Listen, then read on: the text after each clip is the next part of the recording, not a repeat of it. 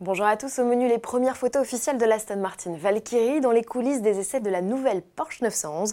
Audi présente l'inédit concept Audi RSQ e-tron et enfin des précisions pour devenir propriétaire d'une Ford GT.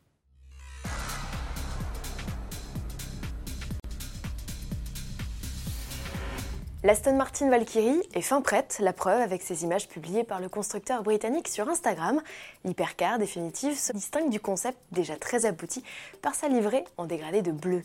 Fidèle au prototype, l'habitacle ressemble à celui d'une Formule 1 et pourtant il s'agit bien d'un modèle de route. Équipé d'un V12 6 litres 5 atmosphérique associé à un bloc électrique, la Valkyrie revendique une puissance de plus de 1100 chevaux pour un poids de moins d'une tonne.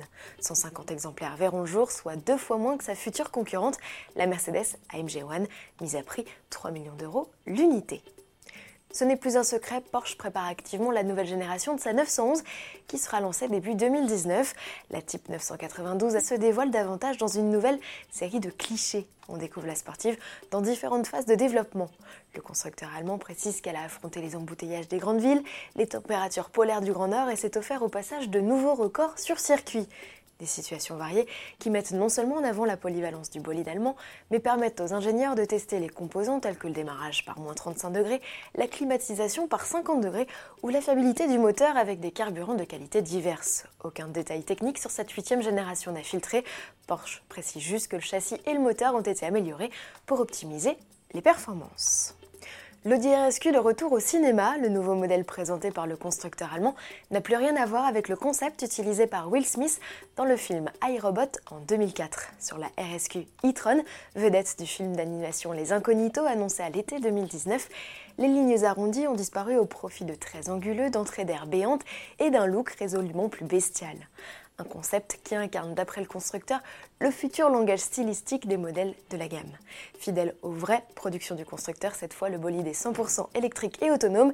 Il sera l'allié de l'espion Lance Sterling dans La Voix aux États-Unis et doublé par un certain Will Smith.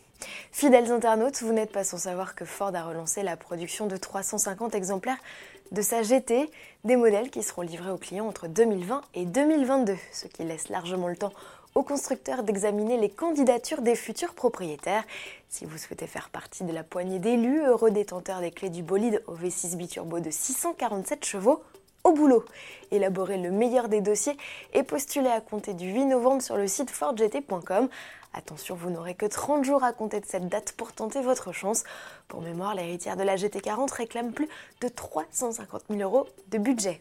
L'annonce de la date de l'ouverture du site s'accompagne du lancement d'une série spéciale dite Carbone où la fibre tressée est reine.